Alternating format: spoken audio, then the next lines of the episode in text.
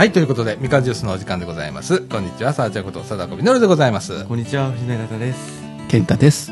はい、ということで、えー、っと、めっちゃ暑いねんけど、もう暑いですね。もう俺ちょっとうっすら今汗かいてて、うんあの、今25度超え？27です。?27 度？はあ、27。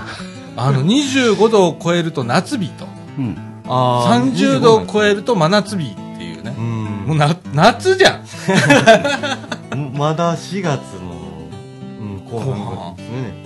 あ早い。あ、つあつこの間寒い寒い言うたりしとったのにな、早いもんやな、めっちゃええ天気やし、なあ、今日なんかお出かけしてる人多いんじゃない？ああ、多そうですね。ね、土曜日だし。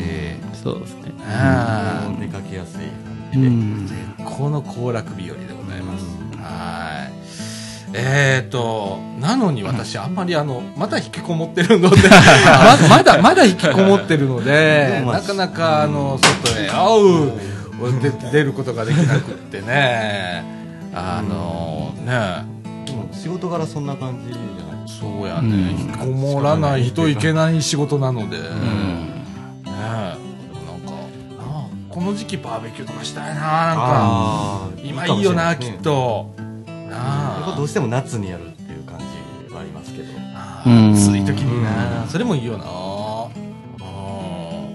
でも本当、あの、万博とか行ったらいっぱい人なんだな。そうですね、今4月、5月、6月とか万博公園とかめちゃくちゃええもんな。日。広いですかね、もう、めっちゃ遊べますし。なあ。ピクニックもできますし。あーあとさ、なんか4月中にサイクリングやるって言ってたよね。ああ、言ってましたね。ね来週しよっかみたいな話してたんだけど。うんできそうなんですえっ、と、企画者が今日お休み。えっと、これ LINE で急遽。ああ、うん会議会議ですね。またちょっと出たいっていう人が、あの参加したいっていう人がまあいて。あ、そうなんですか。うん。ねおーとかいるんですよね、うんうん早めに言うとかないと、うん いけないんだけど、なかなかね、え、でもまあ、日決まってませんよね。いや、一応来週の土曜日か。あ土曜日ね言うてんねんけあ、そか、、土曜日か。あのさ、去年さ、実はこの時期うにん。やってんのよ。ああ、やりました、やりました。ちょうど第1回目ですか？1回目かな ?1 回う目かなん、高槻でしたっけ高槻。ああ、えーちょうどね、あ、こ2回目です。な。あ、2回目。へえ。恋のぼりフェスタの日で、あ、行きましたね。うんうんあれがね、4月29日、今度日曜日らしいんよ。へうーーん。合わしてもいいじゃんとかってちょっと思ったりする、うん同じとこ行ってみるっていうのも面白いかなとか。うん。うん。1年経ってみたいな。ああ、なるほどね。前はイサイトだ、あじゃあ今回サイト行こうっていう話うん。なん。だよね。うん。そうですね、うん。まあ、まあちょっとヨッシーと話してみようね。うん。またね。ううん。LINE でね。はい。えーっと、そんな感じで。まあ来週ちょっとね、皆さん自転車を乗りに行こうと。うん。いうことを考えてたりしてますけれどもね5月だったら書評会やったり動画配信講座をちょっとうん今、うんね、まだマック買ってもらえてないので いろいろ紆余曲折がうん今ありまして、えーまだなんであれがないと無理やもんな今まあ俺が持ってるマックじゃちょっと今、はい。ねうんもう厳しそうですね。プロジェクターつないだ途端にハングアップっていうね、うんことになってるんで、もう致命的な。致命的やね動作が起こるのでほんまにちょっとねそれもちょっと 考えつつ進めていきたいと思いますそして今日はですねなんかあの健太君がねえっ、とケーキをねケーキ屋さん行ったらしくってはい。ちょっとね、午前中、うん、ちょっといちょいちょい行かせていただいてるお店なんですけどね。はい。そこでちょっと、はい。うんえー、プリンをいただいてっていう。はい。ほんならあのなんか、はい。ラジオ出てること言ってるらしくってほほんならちょっと紹介しますわ言って言ってくれたみたいではい。ほんならあのかよかったらこれをって言って今日物をねうもらってきてるそうなんですよ。いただいたんですよ。はい、ということでね、ありがたい。で、ちょっとね、あの、それ取り上げながら、そのお店の紹介をおしてみたいなとはい。思って。はい。その他もう、あの、雑談という感じで、えー最近あまり、あの、中身のなない放送になってますけど、はい。こんな感じで進めていきたいと思います。はい。ということで、みかんです。この放送は NPO 法人三島コミュニティアクションネットワークみかんの提供でお送りいたします。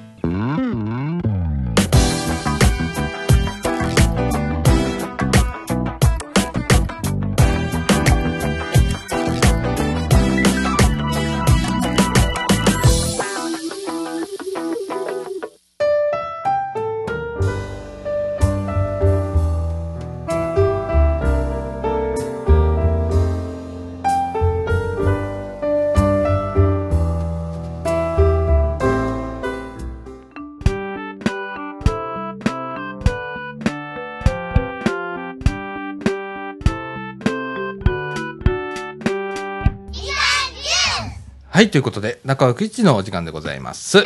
えっ、と、今ね、3時6分。おーおやつ時でございましてち。ょうどですね。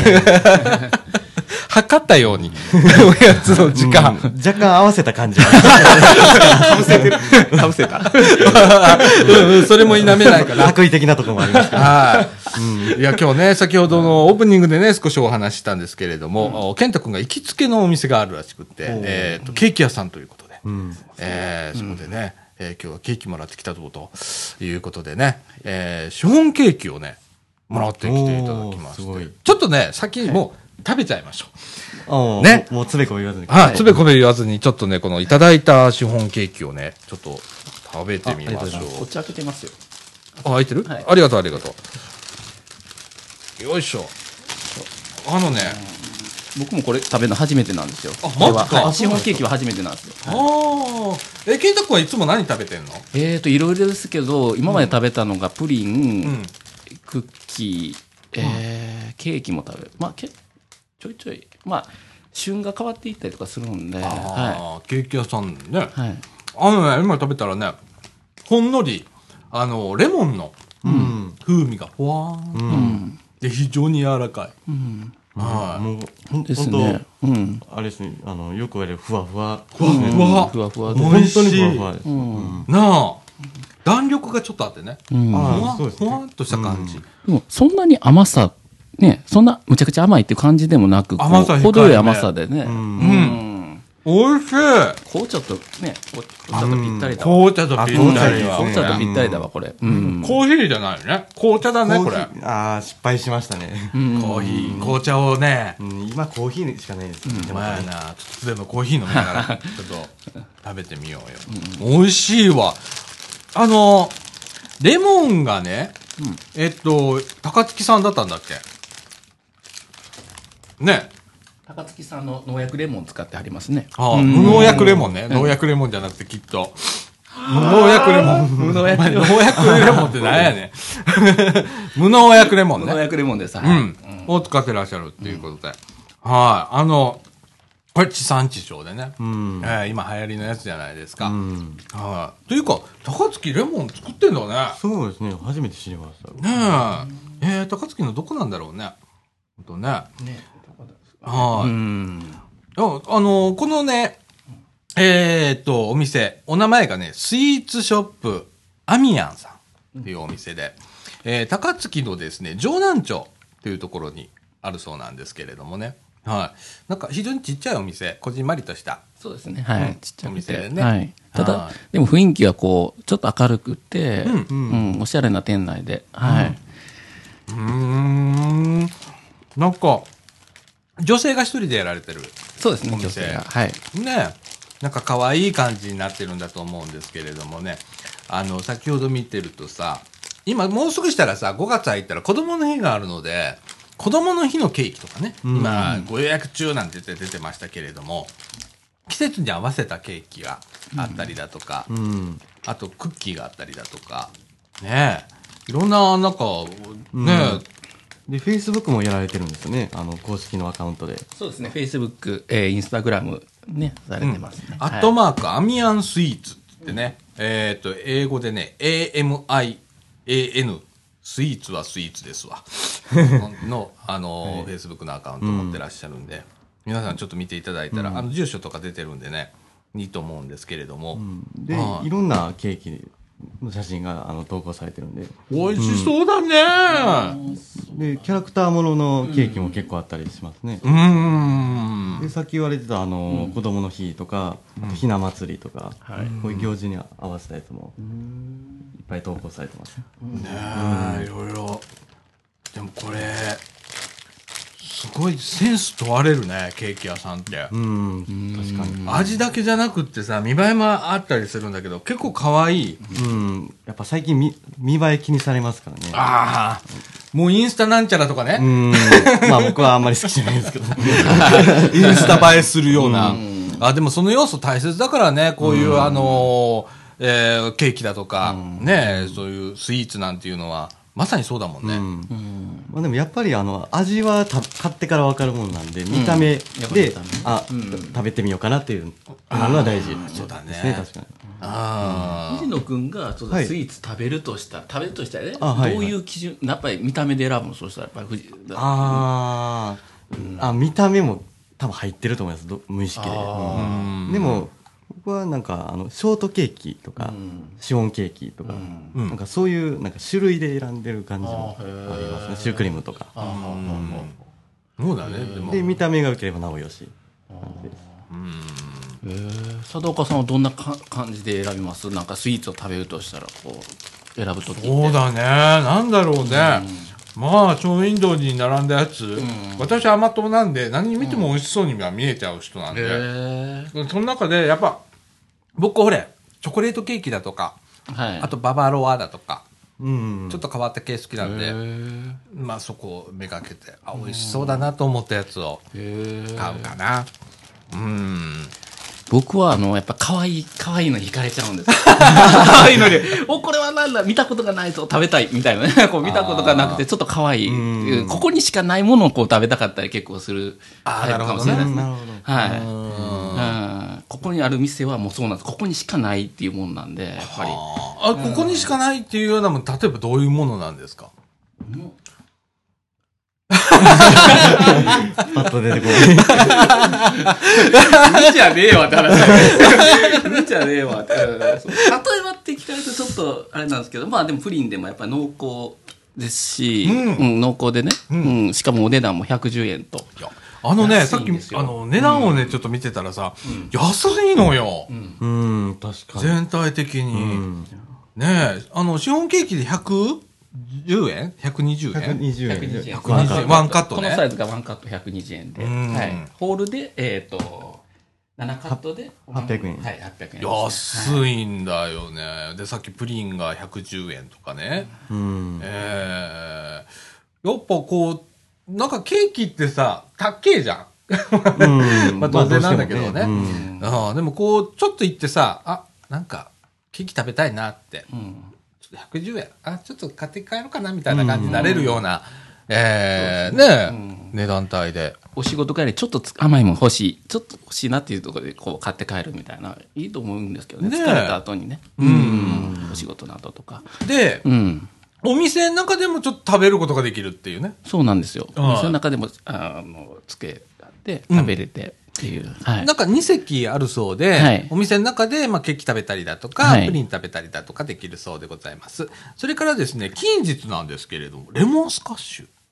そうなんですよ。レモンスカッシュね。販売予定っていうことで。はい。これもあの、もしかしたらあれかもしれないよね。シフォンケーキのレモン使ってるんで、そのレモンかけかな、もしかしてうん。高槻さんのレモンを使ったレモンスカッシうんュかもしれませんけかもしれないですね。ううん。はい。ここれちょっと気になりますね。うん気になるよね。うんもうちょっとレモンスカッシュはいいなと思って、まあ思ってたんですけどね。うん。ねえ、だからレモンスカッシュ飲みながら、うんこうね、えークッキー食べながらとか、そういうことがお店の中でもできる、みたいな感じでございます。あの、ちっちゃなこじんまりした可愛いお店だということで、あと皆さんちょっとね。僕的にはね、あと2席あるっていうことで、カップルも結構、カップルでそこでデートするっていう発想も面白いんかなって僕は思ったんですカフェではないんですよ。カフェではないんだけど、こう、カフェみたいな感じになるんで、やっぱりちょっとこう僕僕の見方で、僕はだから彼女いてたら一緒に行きたいなっていう話あそういうお店ですかはいそういうお店ですね。ああ、はいいいじゃないですか。彼女は喜ぶ、まあ、スイーツが好きな人やったら喜ぶと思うんですよね。ああ、うんじゃあうちもかみさん連れて行かないとねえねえ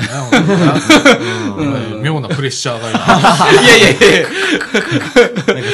やあの、感想を求められてる感じが。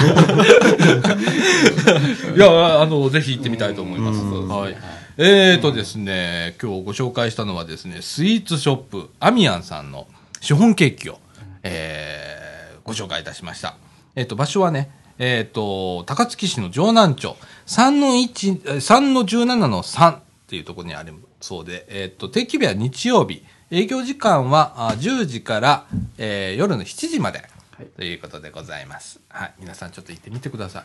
あの、安いっていうのがいいよね。うん。それから今食べてみて美味しい。シフォンケーキ今日ね、あの、持ってきてもらったんだけど、え、シフォンケーキ大大変ふわっとしてて、うん。えレモンの風味がふわっとしてて。結構美味しいでございました、で卵もすごいこだわってるみたいですよね、うん。そう。ね。なんか広島産の卵ねうんうん。うん。すごいあと小麦粉も北海道産のね100%の小麦粉を使ってるっていうことで、うん。うん。ねえ。ね。健康にもいいんじゃないかっていう。ああ、うん。なるほどね。あの素材にすごくこだわってらっしゃるこだわっいうっててるっていう。ほんますごいよなあの素材にこだわってこの値段でん。提供できるっていうのは、はい、なかなかない。うん。と美味しかったですすごい。はい、あの今日ねシフォンケーキいただいてきたということで本当ありがとうございました。ありがとうございます。ありがとうございました。あの、店長さんまた何かください。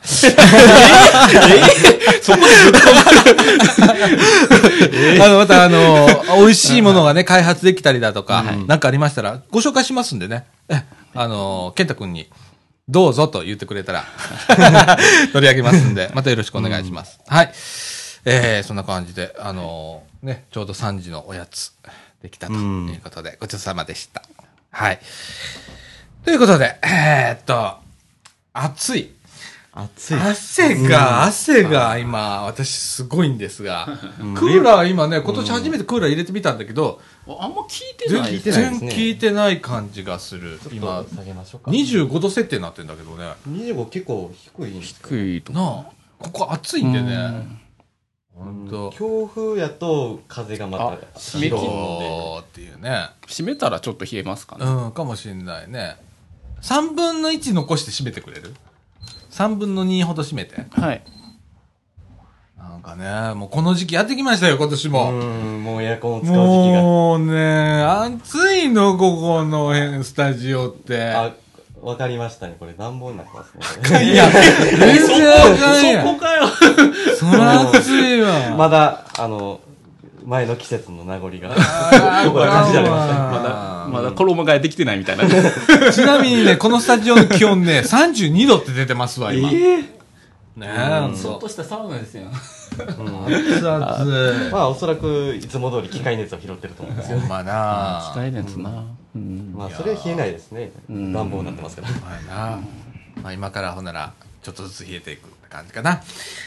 いやーでもほんま、あほんまこんな時期来たね。うん。とね。まあお出かけお出かけはしやすいんですけどね。そうやな、うん。今日散歩とかしたら気持ちいいやろな、うん。外な。ただ服装はちょっと迷う感じはありますね何着ていいか分からへんねんな、うん。で夜になったらちょっとひんやりしたりするから。そうなんですこれまた難しい。うん。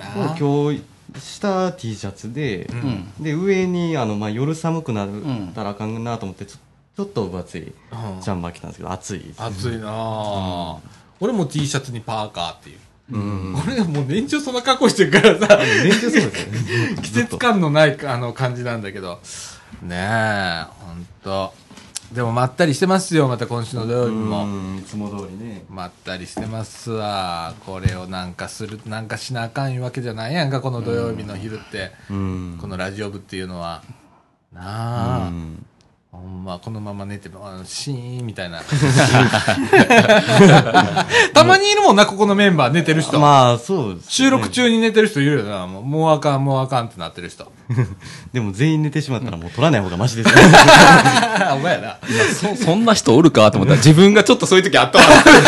自分ここのメンバー多いよな 結構な。割とみんなななんか、まあ眠たくなる時間ですしねまた食事した後ですから収録。うん。まあでもその分リラックスできてるのかなとは思いますね。こここの場所で。うん。あああそうようわかるよなここのん。スタジオってな、ああみん。なダラダラやってもうな、だらだらやってますはい。そんな感じでですね、まあ、あの、ラジオ部ね、あの、まあ、オープニングもちょっと触れたんですけれども、うん。まあ、自転車をね、うん。乗りに行こうとサイクリングをやったりだとですよね。か、それから、うん。まあ、えーっと、書評会だとか、はい。まあ、5月ちょっと書評会をメインでえーやっていこうかななんて思ってますけれども、はいそろそろだから皆さんもね、うんえー本を読み始めなきゃいけない時期になってくるかもしれないですけれどもね。ねまだ本揃えてなかった。図書館借りに行かないかだと思った、みたいな。僕は本はあるんですけど、なかなか読む時間がだんだん少なくなってきまああーそうやね、俺もそうやね。前なんかちらっと何冊か持ってたやんか。あのあーはい本読読み出してるやっぱり。す。まだ、あえっと、まあ、ちょくちょく読んでますけあど。ーそうなんだ。うんまあでも、もうじきちょっとテストがあったりとか。あそうやこの間もちょっとあったんで。ああ、そうやな。うんだんだん時間は減ってくる。そうやでな。で、また図書館行って、えうん延長してもらうっていう。ああ、なるほど。え、図書館、あ、そうか、延長できるんか。あの、予約がなかったら延長できます。ああ、なるほどね。あはい。あの、その本の予約が。うん、そうだよね。ねなあなんかあのーホワイトボードにいろいろ今年こんなことやってみようかってね書き出してんだけど、ね銭湯行くとかねうん。うんね、そろそろいいじゃないですかなんかねそうですうね。んキャンプやりたいな、キャンプやっぱ夏の暑い盛りに、もうちょっと高校生は今なんか大変な時期だからさ。まあ、ちょっとずつね。うん。まあな。あ、ーとか、まあ、こんなね、書いてないんだけど、鍋会とかさ、たこ焼きとかっていうのもあるからさ、まあうん。そこら辺もね、なんか、ねえ、うん。今ね、あんまりこう、停滞期なんだよね。何もちょっとできないっていう感じ。ん。まあ、私ちょっと動け、動くに動けない状況で、うんえー配信さえ止まるっていうね、あの、うん撮ったが2月から配信してねえっていう、うんええあれみたいな、すいません、みたいな感じになってるんですけれども。まあでもいろいろがいろいろ重なってますから。重なるわ、ほんまに重なるわ。まあ面白いからいいんだけどね。収録 収録だけしてどんどんそれが溜まっていって、配信されない。ほんでさ、編集はさ、なんとか追いついてんのよ。ああ、そうで、ん今度何がつまずくかってタイトルつけたりだとかさ、しなきゃいけないじゃん。あのポッドキャストっていうやつはさ、ちゃんとこう、タグ付けをしていかないとダメっていうのがあって、その作業がめんどくせえっていう。あとな、あのー聞いてさ、大体、ああ、今日は何人来たなとか、誰々来たなとかって、あれブログ書くんでね。うん。書きます。うん、誰々とかって。その人数を拾い上げない。俺あんまり覚えてねえからさ、はい記録も取らない人だからさ、うんわかんねえから聞きながらこうやるのがもう大変っていう。まあ、めんどくさいね。結局ね。そうですね。でも、そう考えたらそうですね。この日、この収録の日誰来てたかなってなると、あの、最初、挨拶したメンバーだけじゃないですかね。そうやん。途中からうちの場合増えたりするじゃん。ああ、そうですね。はで、い。途中からいなくなるっていうパターンもあるから。もう本当に、もう終わりかけに来るみたいな。そうやね。それもカウントするんですかやっぱ終わりかけに来ても1っていう。書くよね。あーブログにはまあそうですね書いてるやんか。あとは、ここへ来てんだけど、うんうん。あのー、ラジオには出ない子もいるし、ああ。ブログには書いてくれんなっていう子もいるからさ、これがさ、もうね、もう大変なんだよ、実はね。このバックが大変なのよ。うん。ねえ、で、それが今全然追っつかずっていうことでね、本当でもね、そろそろやらないとやいけないんだよ。っていうのがさ、まあ、年度末っていうのがね、普通の企業はまあ3末年度末、はい4月が新年度。うんうんみかんちょっと遅いのね。はい。うん1ヶ月2ヶ月ずれてんだけど、うん。もう今、あの、まさにやってるのが、事業計画、来年度の。はい。それから、去年度の、だ今の年度だな。はい今の年度の事業報告っていうのを書かないとダメうだね。ん。うん、それをパワポ形式で作ってくれと。いつもなんかそれで発表しなきゃうダメなので、ん。ああ、何やったっけ？みたいなのが始まるので。あああ。でもそれをこう報告をちゃんとね、まあね、あの、報告しなきゃいけないんーで、うん。書いてるっていうね。何やってんだろうとかって思う時が時々あったりするんだけどさ、まあね、振り返るってなったらすごい大変ですよね。大変。一回一回が長いですから、うん1時間といっても。ほんまに。でもさ、ありがたいのはさ、ラジオってさ、まあ配信したら残るじゃん、うちの場合。ポッドキャストだから。ね。うんだから、最悪、あの、聞いてくれたらわかるわなっていう逃げができるのよ。おーだいぶ逃げましたね。うんだからさ、あのーいつもやってるのは、えっ、とこ、今年度は何回やりましたっていう。ああ、中身は全部、全部なんかその絶対無理じゃん。説明なんて無理そうだから、はいうんあとは聞いてくれと。うん。聞いたらわかる。なるほどね。あとはまあ、まあ、今年のラジオの傾向、ラジオ部の傾向はこんな感じですっていうのをうん。書くみたいな。あとはまあ来年度に向けてこんなん、こんなんちょっとチャレンジしてみようと思いますとか、うん。今こんな声が上がってますとかっていうのをフィードバックして、していくっていうね、こういう作業の繰り返しを8年間やってきましたけれども、えー年々やっぱり要件が上がるんだよね。そうですね。ちょっとずつ増えてますね。うん。まあそれだけまあ頑張れよっていうことなんだけどね。うんなるほどね。ええ本当でも、あのーまあ、毎回ね、のように言うんだけど、やっぱ高校生が入ってきたから楽になったのさ、これでも。うんうんうんやることは増えてんだけど、その、やることも増えるし、考えなきゃいけないことも増えるんだけど、うん。今までそれをほんまに一人で抱えてたんで、ずっしりみたいな感じ。うん。あのでも今高校生2人来てくれててとか、あとあの自発的にやるメンバーが増えたので、うんね、あのサイクリングにしてもそうだし、あのヨッシーが全部考えてくれて、ね、あの、思想までしてくれるわけだからね、うん。やる前に、一回自分で走ってみて、すごいな。ああ、ここやったら、あの、さだちゃん大丈夫かな、岡くん大丈夫かな、なんて思いながらこう走ってくれて、コース選定してくれるんでね、えーそういうことをね、僕一人でやなななん自転車部なんかできないもん。うん、思想って、無理無理無理ってかな。一回も無理みたいな無理無理。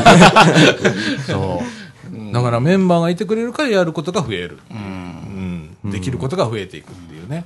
ああ、これ面白い形だと思うのよ。うんあまあ大変なことはいっぱいありますけどあるある。ややこしいメンバー多いからな。ほんまにここ、あの、ややこしいメンバー言うたら変やけど、まあちょっと難しいじゃん。いろいろこう、個性的な子が多いので、やっぱこう、自分のやりたいことだけやりたいっていう子も中にはいたりするんだけど、まあそれはそれでまたいいじゃん。うちの場合は。この、この場だから。うん。で、まあ、これを絶対やりたいって言ってくる子もいるし、みんな、みんなを巻き込んでやりたいっていう人もいるし、それをまあ挑戦するのが、まあ、そういうお役目なのかなと思ってやってんだけどさ。ねえ。ほんと。でも、これ、よくこういう場をさ、居場所事業って言うんだらしいのよ。ああ居場所、うん。今若者の居場所なんてよく言われてて、うん。うん。でもなんかそんな俺居場所事業だと思ってやってねえから、この場って、うん。もう結果的にそうなってるだけの話であって、うん。うん。そうなんですね。うん。そうだね。来てる人も居場所でとして見てるかって言われたら別に、じゃない。うん。まあ、まあ思ってる人もいると思うんですけど、うん。全員ではない、そうだから結果的に居場所になってればそれでいいと思ってるの、後々考えたら、あやっぱり居場所なのかなって、うん。それがなんかいいじゃん。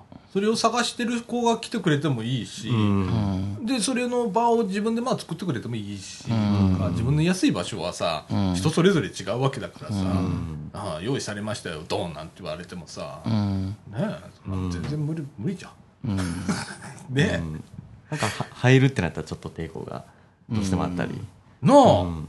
あのなんか特殊な人が集まる場みたいなことにはしたくないし、うん。とか、ん誰でも来れる。だからうちは来るもの拒まずって言ってたら、うん。どんな人でも来てくださいねって、うんみんなで遊びましょうよみたいな感じでゆるーくやってるわけで、そこの事業報告って難しくね？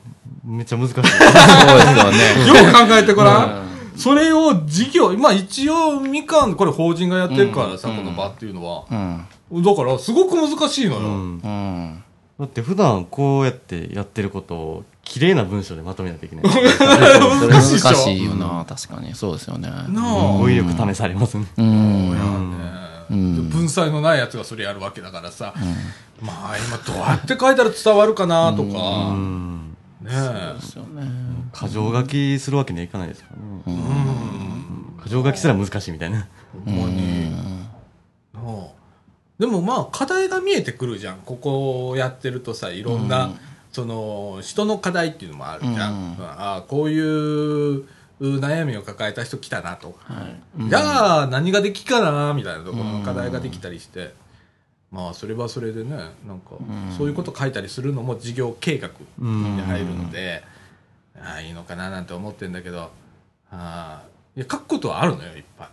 うんうん。逆に言うとありすぎるほどあるの、うん。うん、でもそれをまとまらないんだよね、うん。あのあまりにも炊きすぎて、うん。実はねうちの場合は、うん、地味にやってるんだけど、事業報告書くときに、その、やってる内容だけでいいんですか？それともその、うん、お金のこととかそういうのも書くんですか？あそういうのは書かない。えっと、他の事業でお金のことはバリバリ書くんだろうけれども、あうちもともとお金持ってあねえし、持ってないか。悲しいかな持ってねえしとかっていうのがあるのよ。でも、課題としてはそこれは常にあるのよ。お金がもし関わったら当然報告するってことですね。え会計っていうのがあるからね、会計必あずそれは。当然それはそうですよね、だから逆に言うとその分で楽なんだけどお金の管理も下手くれもないからさうちの場合、ああなるほどね、帳簿つけないとダメとかそんなことはないからさ。いいんだけどさ。なあでもそれはねずっと抱えてんのよ問題としては。金がねえっていうのがさ。一応機械があってのラジオだから、うん。でも機械最近どんどんいってんじゃんうんもう更新の時期がだんもだん。う風前の灯火みたいになってんじゃん。パソコンにしてもさマイクにしてもさミキサーにしても最近こんな。うん挙動悪いですね最近。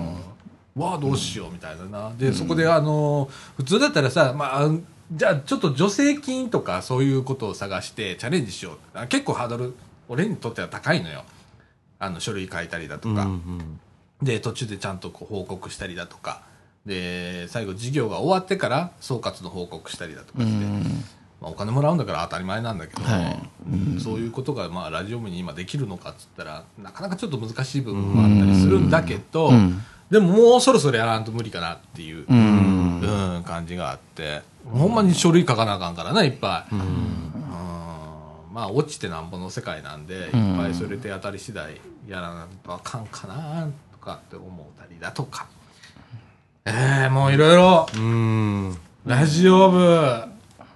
でもまあここまでね8年8年目だからね今。うん。それすごいですよね。からな、なんとか。うん。ねえ。で今まで何がすごいって、もうそろそろラジオ部いらないんじゃないって言った人が誰もいないっていうのがすごくね、ああ確かに。すごいですね。うん。つい加減にっていうよって俺が言ったらアウトか。でも、あれはね、いないんだよなだって僕仕事でも5年続いたことないですからね。こんな一つの仕事。この年なんて年齢言いたくないみたいなここで。これ年齢はちょっとあれですけど、うん。いやでもさままああ続いたことがないからね仕事。ようやってきたなっていうのはあんねやんか、1回目から関わらせてもらってとかずっとやってきてたけど、うーん。でもなんかあの年を追うたびにうん。ちょっとずつ進化はしてんのよ、何にもなかったらやってない俺も。途中でやめてる、ううん。ん。意味ねえもん。うん。だけど、なんか変わってんだよね。うん。だからあ、うん。まだやらなあかんなっていうのもあるし、さっきちょっと居場所っていう話もしたんだけどさ、うん。途中でそれを気づいてるわけよラジオ部。最初から居場所としてやってないわけでほん。まのあの地域情報を流しましょうってチャラチャラしたはい。ところから始まってんうんうだけど、ん。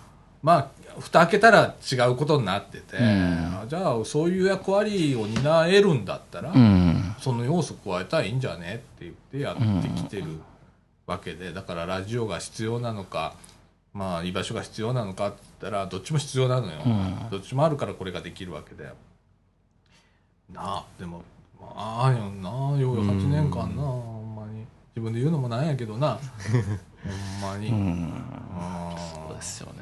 8年間やもんな。1年だよ。俺ここに座り続けて。8年ですわ。でもななんか昔は一人になる時ってあったのよ。結構一人でやってる期間もあったしえっ、と他のメンバー誰も来なくて一人になった回っていうのがポツンポツンあったりしたんだけど、ないじゃん今。うん。不思議なことに。最低でも2人はいますいるよな、うん。うん、うわーとかって思って。で今度は俺がいなくてもいいようにしなきゃいけないから、うん。次のステップはそれだと思うねやっぱりね、うん。うん。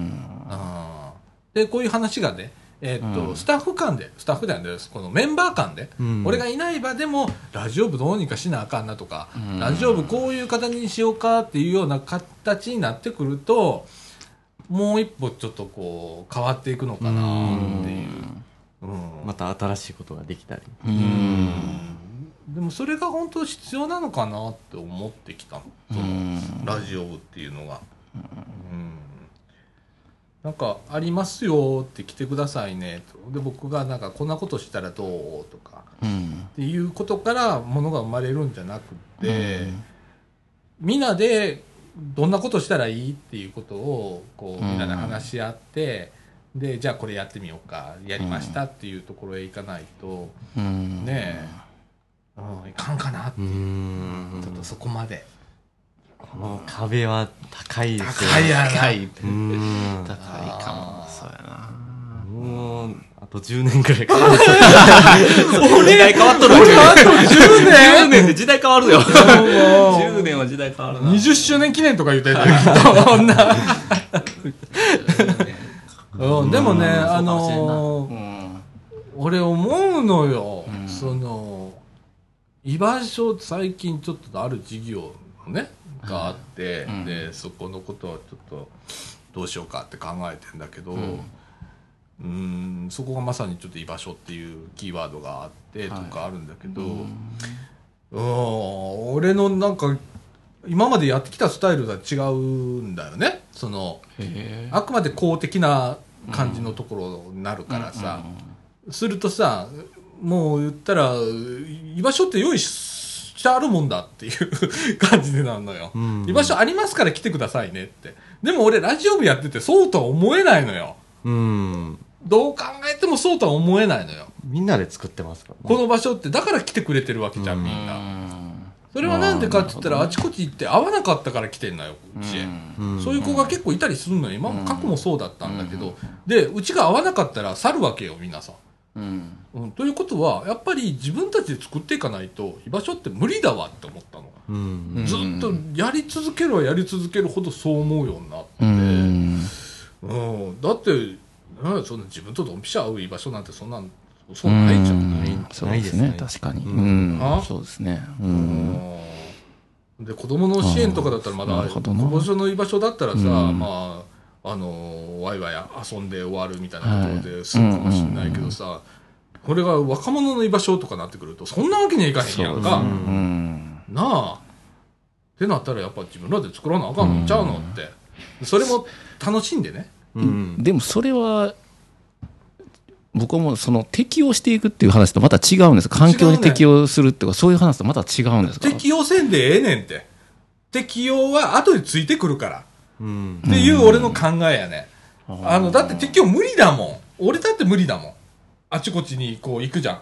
であこの場合わないなっていうのある。例えば企業とかの会議とかあったら仕事だから行くけれども、大嫌いなのよ。うん。みんなスーツバシッと着ててとか硬い話をしててって、うん。っていうよりかは内容は一緒だけどやんわりあのこうやってだべってる方がいいわけさ、うん。なんでそんなだから合わないのそういうところ、うん。でもそう考えたらその会社に雇われたり雇われたりするじゃないですか、そしたら合わないことは当然いっぱいあるじゃないですかそういうことって、だから俺うん。会社入ったことねえいやまあ。そういうことなのよ。あでも自分じゃあどうするかって言ったら俺の場合自分でその世界作るわけさ。自分のできるフィールドを作るんだけど。あ会社の中を入入ったとしてもその自分のフィールドを作っていくって会社には入らないだろうね俺。無理だから。俺はね。俺はね。うん。っていうよりかはその、うん。世界を作っていく。自分の居場所を常に作っていくってういうん。感じでやってきたのね、うん。ででもね、うん。中にはいるのよ。自分の居場所を作りましょう、じゃあ作りましょうって俺が言ったところで、無理な子はいるのよ。その今そんな時期じゃない。うん。子だとか、うん、そんな気力があまりないとかっていう。子、うん。その子はね佇んでてくれたらいいのよここに。うん。うん。ほんならいつかなんかなんか誰かが言い出したことに関心持って飛びつくことだってあるわけじゃんか、はいそれでいいじゃん、うん。だからよく俺ここでこもれって言うじゃん。こもるならここにこもったらいいじゃん。とかって、最初から作ろうと思わなくてもねまあそうですね。後々見えてくることはある。うん確かに。うん。ここで強制することねえじゃん、うん。ないですね。ラジオ部で強制なんてないじゃん、うん。ああ強制してたらな、あのサイクリングの日に2人とかいうことないもんな、2人3人ってことないもんな、だからだからすごいあの敷居を下げるっていうこととか、そういうことってそういうことだと思うのよ、俺の中で。やっぱそう考えたらその、まあ、自分自分の考えがと飛びちょっと違う方向かもしれないですけどその場所をね、うん。自分がその会社とか抜きにして自分が身を置ける場所っていうさ場所を見つけるってすごい大切なことやなって今改めてこう、話しててすごい感じたんですよね、うん。あんまり普段僕考えてなかったんで考えてるようで考えてないみたいなとこやったんですよ、うん。うん居場所自分の居場所ってなんだろうって、そうやね。だから人それぞれ違うはずうなのよ。ん、そうですよね。だから極端な話、会社勤めされてる方うん。で、会社が居場所の人もいるわけよ。うん多分たくさんいるのよ、そういうの。はいはいはい。そういうことはそれでいい。の、うんうん。でも、その年代、働く年代ってあるじゃんか。うん。の中で、生きづらさを感じてたりするのは、うん。どことなく自分が、えーっと、いる場所うんがないな。うんうんはいで、うんと、家にこもってても俺別にいいんだけど、んいいと思ってんのよ。はあのーそこが居場所であれば。い。言いましたであればね。ううんん。でも、うんほんまに苦しになった時に、うん一人で解決なかなかできへんやうんん、はい。その時にどうするかってなったら、うんやっぱどっかに人とこう、うんうん入れる場所ってうんいうのを、ホームポジションみたいなのを置いといた方がいいのかなって。うん。その会社とは違う、友達とは違うみたいなとこも含めてっていうことじゃなくて。まあ別に会社でもいいんだよ。会社でもいい会社に信頼ができる人がいたりだとかう、んあの、同志がいたりだとかする人はそれでいいの。うん。会社であり、うん学校であれ、どこでもある。そうそう。ど居場所って別にどこでもいいわけだから。はいはい。う。うんんでもどうしても作れない子がいるわけ。うん。うん。うん。っていう子が、あの、駆け込んでこれる場所だとか、あの、ちょっと行ってみようかなって、あそこ楽しそうだからでいいわけじゃん。か。うん。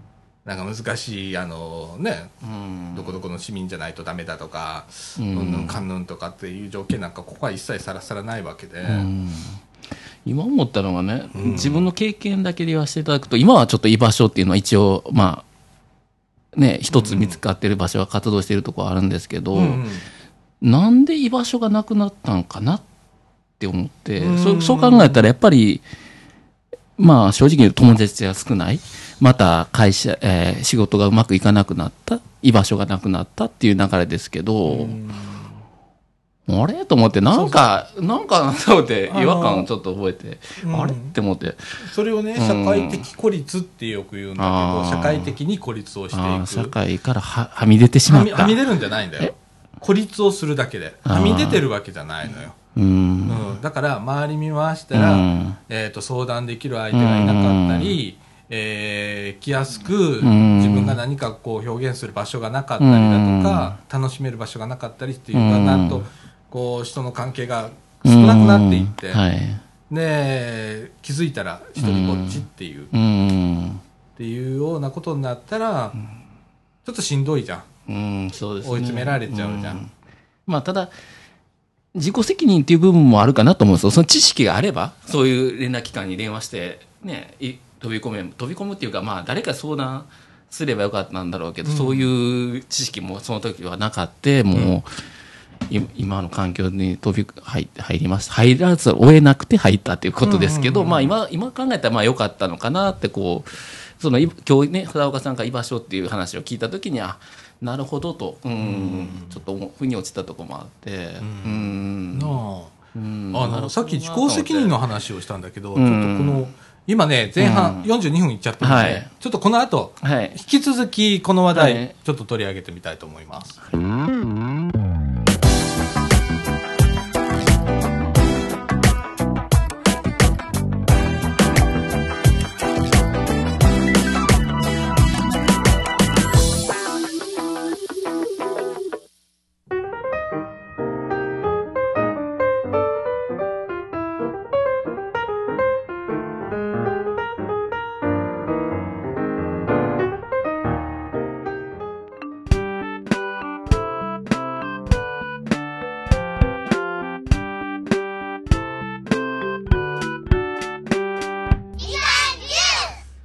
はい、ということで、えーっと、中枠2のお時間でございます。時刻の方は15時49分、もう4時の前でございまして。まあいつもより早いすか まあ、いつもより早いかいつもより早い。うんあーいや、あの、ちょっとね、うん。えー、中枠1では前半、ちょっとケーキ、ケーキ屋さんのね、うん。ええお話からもう一転して、なんか居場所の 一話、居場所の話えーちょっと堅苦しい話、うん。ちょっとだけ、あの、まだ、うん。あの、続きをね、させていただきたい。うん。あの、さっきね、ちょっとでき自己責任っていう話がちょっと出てきて、うん。まあこれね、すっごく難しくって、うん。まあ自己責任っていうのは自分の責任だろうっていうことなんだけど、うん。すべてにおいて自己責任っていうのはすごく酷な話でね、うん。じゃあ、じゃあ、その、まあ、な、まあ、行動すりゃ自分に責任はついてくるのうんよ。これはまあ当然の話で。うんなんだけど、でも、うん意図せずになることもだってあるわけじゃん、人生って。うんいろんなハプニングが起こるわけじゃん。そうですね。それをす全てにおいて自己責任なんていうのはちょっと酷な話であって。そう。それは思うんですよね。じゃあ一旦、うんじゃあそこで、うんあー困ったなーってなった時に、うんなった人がどうなるか。うん。あの、その時に、じゃあ自己責任とか仕方ねえじゃんっていう社会でいいのっていう話うん。になるわけで、うん。でも、この世の中的には、うんえっ、と、公助、共助、自助、共助、公助になって、まず優先されるのは自助。うん自分で自分の身を助けることが最優先。うんで、共助っていうのは、えー共に助け合うってういう。ん。共助。うん。共に助ける。うん。で公助っていうのは公に助けられる、うんこれは、うんえー制度だとか、うんえー法律だとか、うんあとシステムだとかっていう、うんえー行政がこんなことして助けますよっていうのが公助ね、うん。まああのー生活保護なんかも公助になるし、いろんな、まあうんいろんなものがまあ公助なんはいだけど、。うん。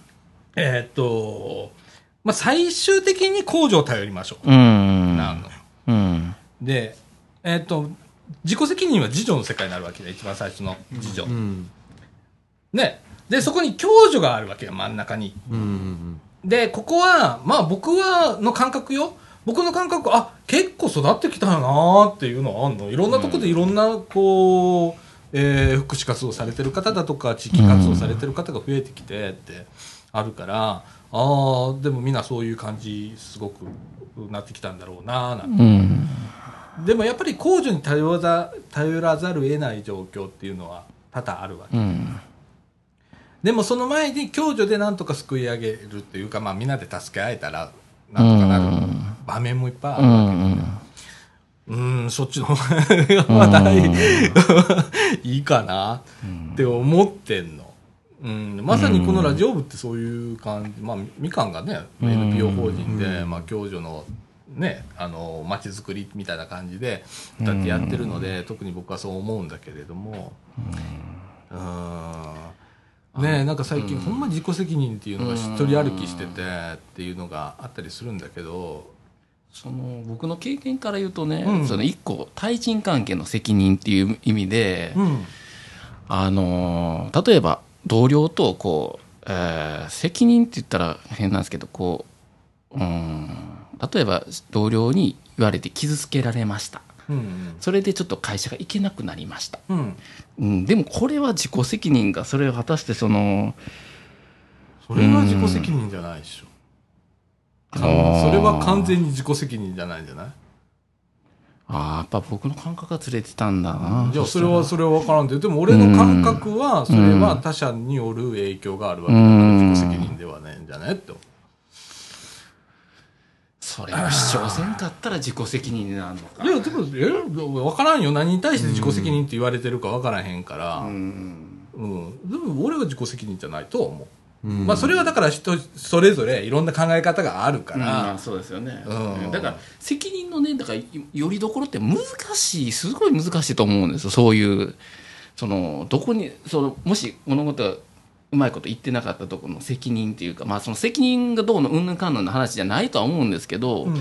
見る人が見たら責任あるやんかっていう話にもなると思うんですよね対応がって。考えすぎたらしんどくならね？常に誰かのせいにしなきゃいけないっていうのがおかしくね？で俺も思うの。最近なんかそんな感じになってんじゃん社会が。うん確かに。なんか誰かのせいに僕が言ってるのはそこじゃなくて、うん。誰かのせいにっていうだけで誰が責任をもその責任の所在ですよね責任の所在って誰か責任取らなあかんの？常に。いろんいや今さっきの話だったら、まあ、潰れて会社行けなかったっていう話やったら責任どうすんのかなとそれは僕は僕のケースで言ったら声を上げてないんで、うん、そのケースを上げ上げなかったんで潰れて、はい。自分がその時に例えば保証が欲しいだとか次のなんかが欲しいとかっていうんであれば自己責任になるんだろうねその場合は。もう言った言わへんか。自分かやっぱりそこはそうか。それはちょっとわかんねえけどでもなんか最近多くね全てに対して責任責任っていうのが、うん。でなんかちょっとしたことテレビとか見ててもさ、はい。女性問題がどうだこうだとかでさ、とかなんか、よくある話じゃん周り見たらって、でそこにすごい一人を叩いたりだとかするのを見てて、うんなんかやだなとかって俺はちょっと思ったりするのね。うん。報道でもさそういう話題が出てくるっていうこと自身がもう、うん。なんかえもっと考えることあるっしょとかう、ん。もっと違うところに頭使ってもいいんじゃねとかって思うことが正直あったりするんだけどね。うん。まあでもひお広い目で考えると、人と人って気をつけられながら生きてるっていうかまあ気をつけることもあれば気をつけられることもあるって考えたら、まあ別にそんな難しい話でもないんか。そう考えたらね。うん。だだって、し、その傷つくかどうかも人によって違うわけ違うし、だからわからないからね。微動だにしない人と、うん俺みたいにガラスのハートの人もいるわけじゃんか。うん。すぐパリーンと割れちゃう人もいるわけだから、難しいよね、その部分って。うん、だから僕の考えはどうしてもやっぱ偏るとこがあるんでやっぱりやっぱり逆側だから傷つけられた側だけしか見えてなかったりするのでやっぱり相手がどういう、ね、気持ちでそう言ってくれたか言ったかとか態度したかっていうのをもっとやっぱ考えなあかんなって今改めて思いましたね、まあ今日のあれにしてもね。いろいろ。まああれにしてもあれしか言わないけど。あれしか言わないけどね。いや、でもね、うん。今日のあれに関して言えば、私は、あのーうん。ラジオのことも考えてくれてるし、ケーキ屋さんのことも考えてくれてのことのことだから、その、そん。の途中経過は経験不足からのことだから、うん。まあね。俺にとってはいいのよ、別に。で、あのーなんか、失敗ってここいっぱいしたらいいじゃん。うん。あの、失敗できる数少ない場所よ、ここは。うん。あのあと誰が責任取るかって言ったら俺が責任取るだけだから、うん。俺がごめんなさいって言って愛想よく言えば済む話だから、いいかなと思うのよ、なるほどね。うん。だからそれ子はね、ううんん、とまたなんか思いついて、うん。これはお店の人にとってとか、まあ、いろんな人にこうメリットがあると思うその時思ったんだったら、うん。自信持って行動すればいいと思うよ、ううん。んで俺がダメ出しするわけじゃんか、うん。帰ってきたら。それを次に生かしたらいいじゃん、そうですね、ここはそれをするなとは言わないさ、うん。したらいいじゃんって、うん。うん、でとねそんなん面白いやん、うん。うん。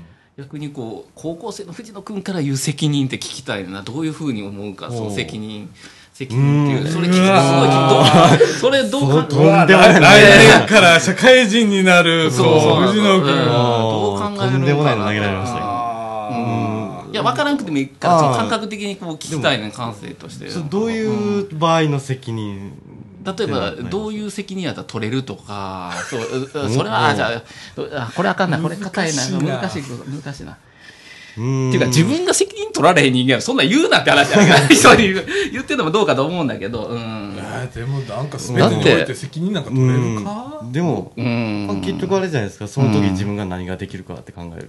偉いな。偉いな。そういうことやなでも。それが言えるのが偉いよな。でもそうそれは考えてるから言えるんですねやっぱり。多分考えてるから僕はそう思うんですよ。別にそんな毎日責任責任っいて考えてない。やそういうことじゃなくてこう日頃らからこういろんなこと考えてるからそういうことがパッてかもう出えへんもんそうやって。俺も、あの 出ない。出ない？けれどもうん。じゃあなんだろうね。ねでも別に責任に対して答えなんて別に求めようとも思わないし、ね求めたところでみんな価値観違うわけだから、ううん。うん。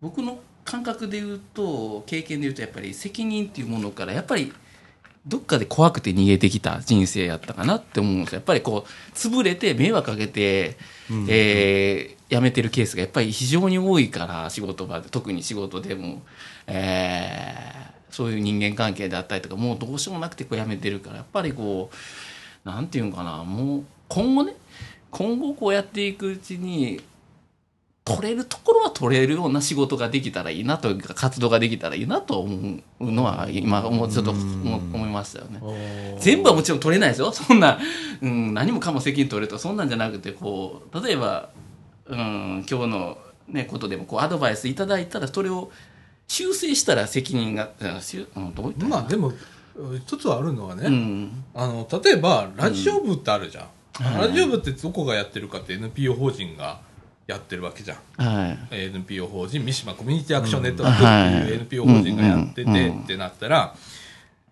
あの NPO 法人だって会社だから一種の法人だからね、あはい。と俺は思ってんの。えーなので迷惑はかけられへんわな。で何かあった時にその責任は取るよ俺。あの例えば、うん俺がなんかミスってなんか起こったのもあるやろうし、メンバーがなんかなんか起こった時にとか、うんうんうんの時の責任っていうのは、そのラジオ部の今、一応責任者は私だから、そこの責任は取るし、うんその覚悟でやる。でその逆にそれがならないようにって細心の注意もんするわけじゃん、ラジオを撮りました、ん。じゃあそのまま取って出しできるのかって言ったら、そうじゃないのよこのラジオって、その間にメンバーが傷つかないかな、うん。えー、と聞いた方が傷つかないかなとかっていうことを考えつつの編集作業ってかかってきてて、うん。そこにはすごいあの細心の注意を入れるわけ。だからすごく時間かけてやるんだけど、あのそこの責任っていうのはすごく考えるよ、そこはね。うんでもそれ以上なんか。それ以上は別に、うん。なるほどね。ううん。ん。それ以上取りようがないですよね。いやいやでもうん。なんかあったら、あの責任は取るよ。どんな形になるかは分かんないけれども、まあ、責任の取り方は分かそんらな。ないこと分からへんやん。何が起こるか分からへんの責任の取り方なんか分からへんわけやから、でもその覚悟はしてやらないとダメああ、覚悟はね。う。うん。んそれを覚悟がなかったらできないかなっていう気じはする、ああ覚悟か。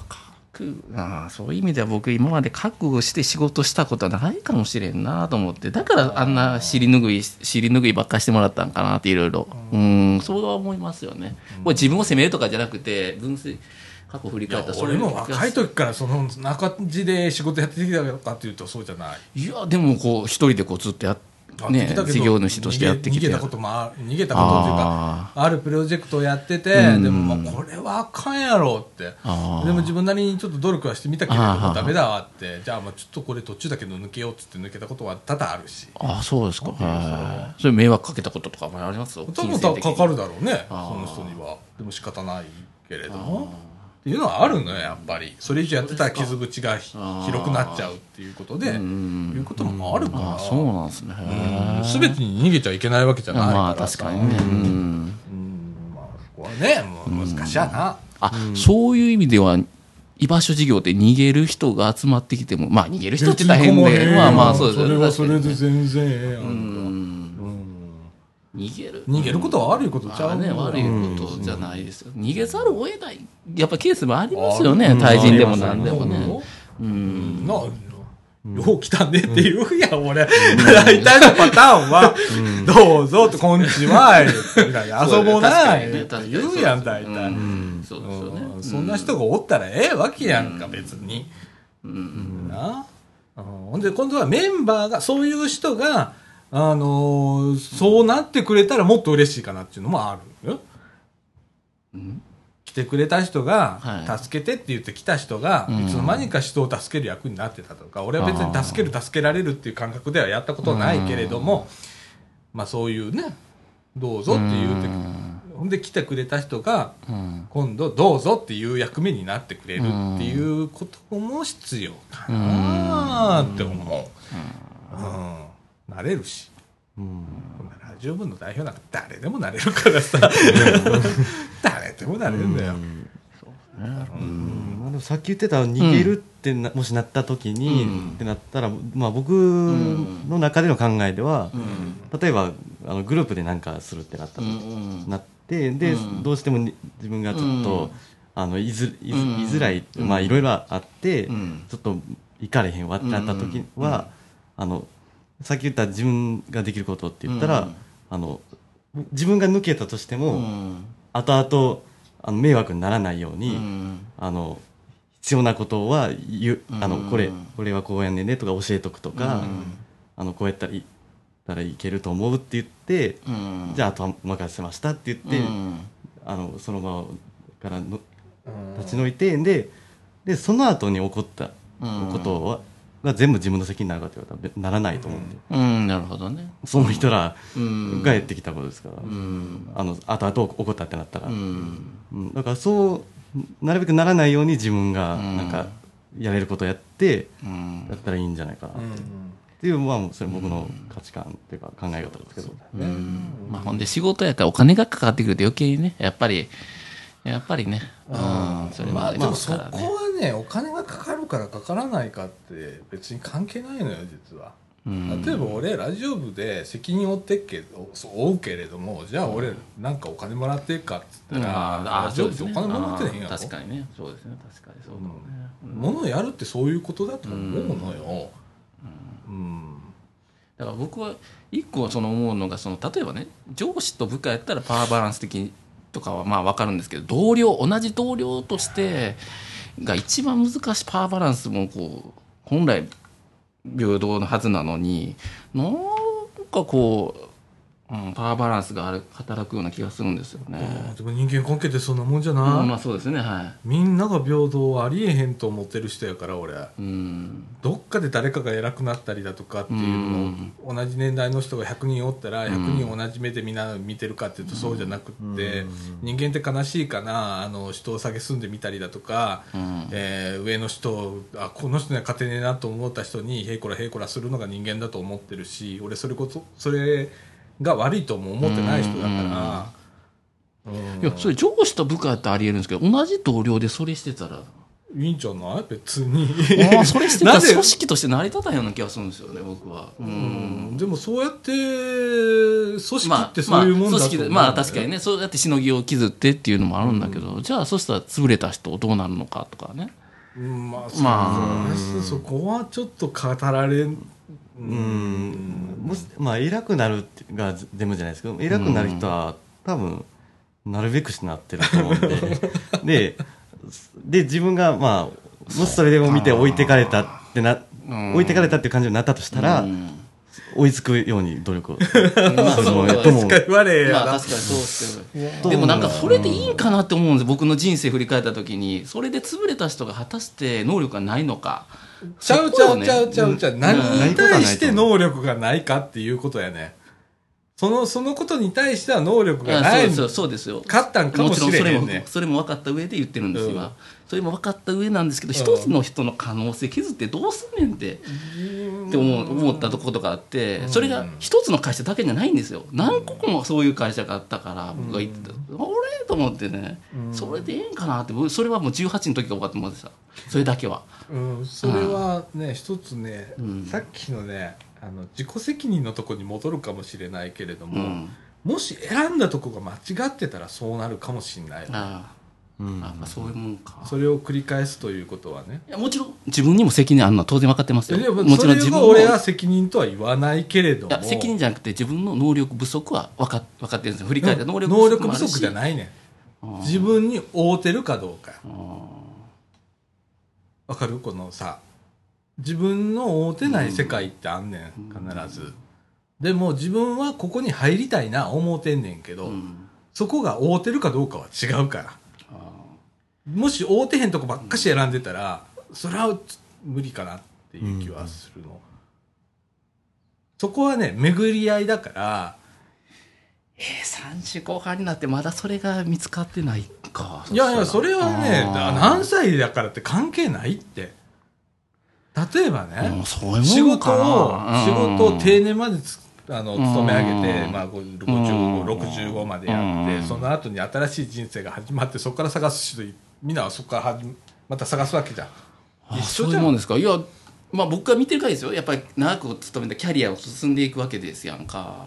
そういう生き方ができてなかったんだよねと思って。できてたまあそれでも俺もそうだもん、いっつも自分は何をしていけばいいんかなってすごくずっと考えてるしコンピューター業界がじゃあ俺に合ってたのかなって言ったら会ってねえし。いや、でも楽しいことはあのあったあったあったあったあった過去にはあったのよそこですよ。あったんだけど、うん。あの、時代変わっちゃうじゃん。ずっとじゃあ会うかどうかは別だから、あーそれはそうですけどね。あだからそのこと自体が時代とともになくなっちゃったりだとか、魅力がなくなったりすることだってある。これをまた俺語りたいんだけど、このラジオで。あの、その時にどうするかってなったら、新たなところを探したりだとか、もう一回自分をこう、なんちゅうかな、うん。き今までの考えを一回ちょっと捨てて 考え直すっていうことも必要かなっていうことがあったりするのね。でその会社員の方はその自分の太田道、うん。会社員の中でそれのまま定年まではい。行かれればそれでいいんだけど、ううんちはもう自営業でずっと自分やってたんだけどうーんとこれが合わないなってなった時には次を探さないとダメじゃん。わかりましたわ。今分かった。いろんな話聞いてて。やっぱり選べる環境は自分で選べるわけですからえだから嫌やってやめたらよかったんですよ。だから僕もねこれ嫌やったらまあそれもあるし。ででもその前に探さないとダメだし、次の自分をああそうです。あ探さへんかったらそうずっといますもんね、そこにずっとそこに。でやめてやめて先にやめて、うん。探してもいいし、うん。うん、先に探しといてやめてもいいし、うん。っていうことじゃん、うん、だからそこの選択肢をもうちょっと考えられないじゃん。そのしんどい時期っていうのはもういろんな人生の選択肢あるわけじゃん。はいその選択肢を探してる余裕がなくなるとかさ、うんあそうですね。もう、うんもう潰れた時は目の前のことしかわ分かんないからさ、もうちょっと広い目線で見ときゃよかったって、はい後で大体そういうことは思うことなんだけど、どうしようもないのよ、うんそうですね。うん。じゃあそういうしそうなった人はどうするのかっていうことをまあ考える場だとかう、ん。ね。まあそういうそういう人が集まってきてもいいよここは。もうみんなで考えていいじゃん。みたいな。うん。そうでもうん。でもねこういう考えなんて俺近年だからね。あのあそうですか。そんなこと考えたことなかったし、そもそも、うん。うん、普通考えないじゃん。そんなこと考えてうん。困った人がいたらどうするって考えてうん生きてる人間なんてそうそういねえじゃん、で何か自分ができることないかなっていうのはそうん。れぞれできることって違うわけだし、別にそれは仕事の中で会社員の人が自分のできることを探すのもそれもすごく素敵なことうだし、うん。ん。私みたいに仕事もう飽きたなと。もうそろそろん。現役いいかなと思ったら次の何かを探してどうにかしていくうん。ことをするっていうのうかな、んまあ、それにはすごい労力とうん。また新たな悩みが増えてくるんだけどね、うん。それはそれで。確かにね。うん。全てがハッピーじゃねえしとか、そうですね確かうん。でもさいいじゃん、こうやって言える場所があるんだからあなた。そうですね。それは今話しててこうやって、うん。ちょっと吐き、今日ちょっと吐き出せて、ちょっと、そううん、ありがたいなと思ってますよね。人間ね、うん。なんかさ言っただけで楽になる楽になりましたねすっごく多いんだよ、うん。そこで何が解決するわけでもないんだけど、うんでもあとねあ周りに一緒に考えてくれる人がいるんだって思うことの大切さだとうかん。っていうのがうん。あるよね、うん。なかなかでも自分のじゃあ自分ごとでそれができるかってなかなかできなかったりするんうだけど、ん。なんか人のことだったらできるかなっていうことがあったりするのよ。そうですね。うん。この話はちょっと親にもしづらい話だったので、うん、親にはちょっと言えない話、うんうん言えないというか、うん、ちょっと、わかるわかる。なんかこう、むずむずっとする話で。うん。なあそういうことが話せる場所であってもええわけだから、ここは。うん。ねあそういう、ああ、そうですね。そうそうそう何する場ってそれまた放送に乗っけてるのがおもろいね。そう。だからね あの俺何も決めないっていうことそういうことなのよここの場っていうのはラジオ部っていうのは。あの可能性積むことになるのよ。何かを決めちゃう決めすぎちゃうと。あだから決めないことによって不満が出ることもあるんだあ。けど、うんそうですよね。うん、何も決まってないけどちゃんとやってんのっていう人もいるけれども、ね。じゃあじゃあじゃあじゃあないのよって、ここ決めすぎるといろんなことが弊害が出ちゃうのよっていうことがね、うん。まあ、なるほどね。うんそういうのってうん。ないじゃん他に、うね。ん。だからやると何か言われることがあったりだとかあるんだけど、うん。それはいろいろこう考えながら、うん。工夫しながら、うん。うん、やってるっていうのが、まあ、変わったこのラジオ部っていうことなんだけど、うん。うん。遊ぼううん。あのこの場せっかく与えてもらったこの場っていう、うん。8年与えてもらってるこの場っていうの、でもっと素敵な場所っていうかなうん。みん。な行ってみたいなと思う場所、うん なんかこうおもろいらしいね、だからうん。きっと変わった人いっぱい来るから、俺それでいいと思う、そうですね。そそこに興味持ってくる人が集ま,、ね、集まって。俺それでいいと思って、何か新しいことができたらね。そこでいっぱい課題あるから、それ一個ずつ積んでいったらいいんじゃねってみんなで詰めるところからちょっとこううん。ね解決していったらいいんじゃねっていう変わった取り組みでございますけれどもね、えーあの居場所ってねあの皆さんが考えすぎてます、うん。はい。他に考えることいっぱいありますから。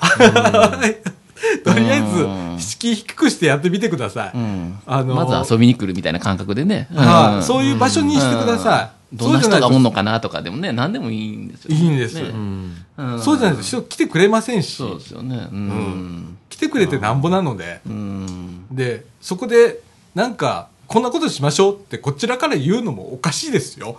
あの居場所事業って。あーうん。うん。あの来てくれた人がやりたいことをやるのが居場所事業なんだと僕は思ってるの、うん。それを実現しました。あ嬉しいね、うん。次につながるって、うんこれ以外ないんだ。からその中でどこまでできるかはこれからこの、ね、ガイドラインで作っていくってことです。ガイドラインというかまあ。そそれさえも俺決めないけれどもねガイドラインなんて。あそうなの？決めたことないもん。ないですね。それが指導授業になったらそういう。ガイドラインここあまああるねありますよね、まあ授業はもちろんある。ね。うん。あここに関してはないです、ね、ここに関してはない、うん。でもなんかこう違和感だらけであす、いろんなことに対して。それはね分かるの、うん。それも分かるのよ、うん。分かるんだけどうすごくハテナマークがいっぱいん。あるので、うんまあそこもちょっと。でも市のそういう設定する場所だから来てる人もいるから。あー。あ安心っていう意味で。ああ市がやってる授業だから安心だと。私はそこはか絶対認めこれはねはいあの誤解してはいけません、うん。うん。僕はあの市の事業を全否定してるわけじゃないので、はい。うんこの市じゃなくて公共がやってる事業を全否定してるわけじゃない、それはそれなりに必ずど、うん。全部意味がありますから、それは評価してますけれども、そこから外れたらいきなりできないっていうのはちょっとうんってなる、うん。うん、それもやらしてって思う。はい。でございます、はい。誰が聞いてるか分かりませんけれども、あのーうん。もし聞いてたらね、うん。あーあーって思ってくれたらいいです。はい。